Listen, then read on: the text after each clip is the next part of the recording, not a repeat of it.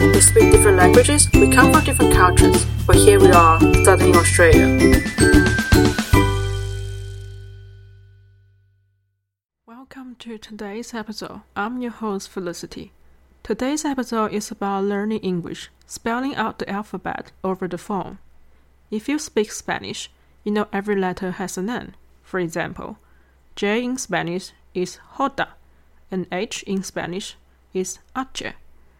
Everyone has to learn the soundings, whether you are from Spain or Chile, but it's not the same case in English.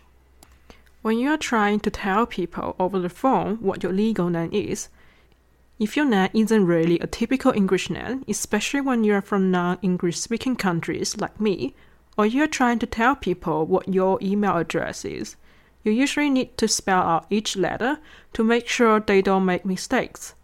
Of course, you can randomly name a word after each letter, like A for apple, B for banana. But there is a standard phonetic alphabet over there. So why not learn this and the next time when you're over the phone, you can explain the letter easier.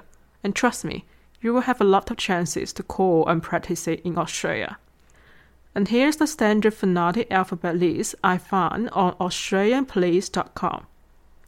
A for Alpha, B for Bravo, C for Charlie, D for Delta, E for Echo, F for Foxtrot, G for Golf, H for Hotel, I for India, J for Juliet, K for Kilo, L for Lima, M for Mike, N for November, O for Oscar, P for Papa, Q for Quebec, R for Romeo, S for Sierra, T for tango, U for uniform, V for Victor, W for whiskey, X for x ray, Y for Yankee, Z for Zulu.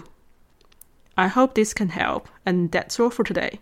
You're welcome to share your English learning journey or ask me any question about Australia on our Facebook page, Twitter account, and WeChat official account, To 土澳留学记. And that's a wrap.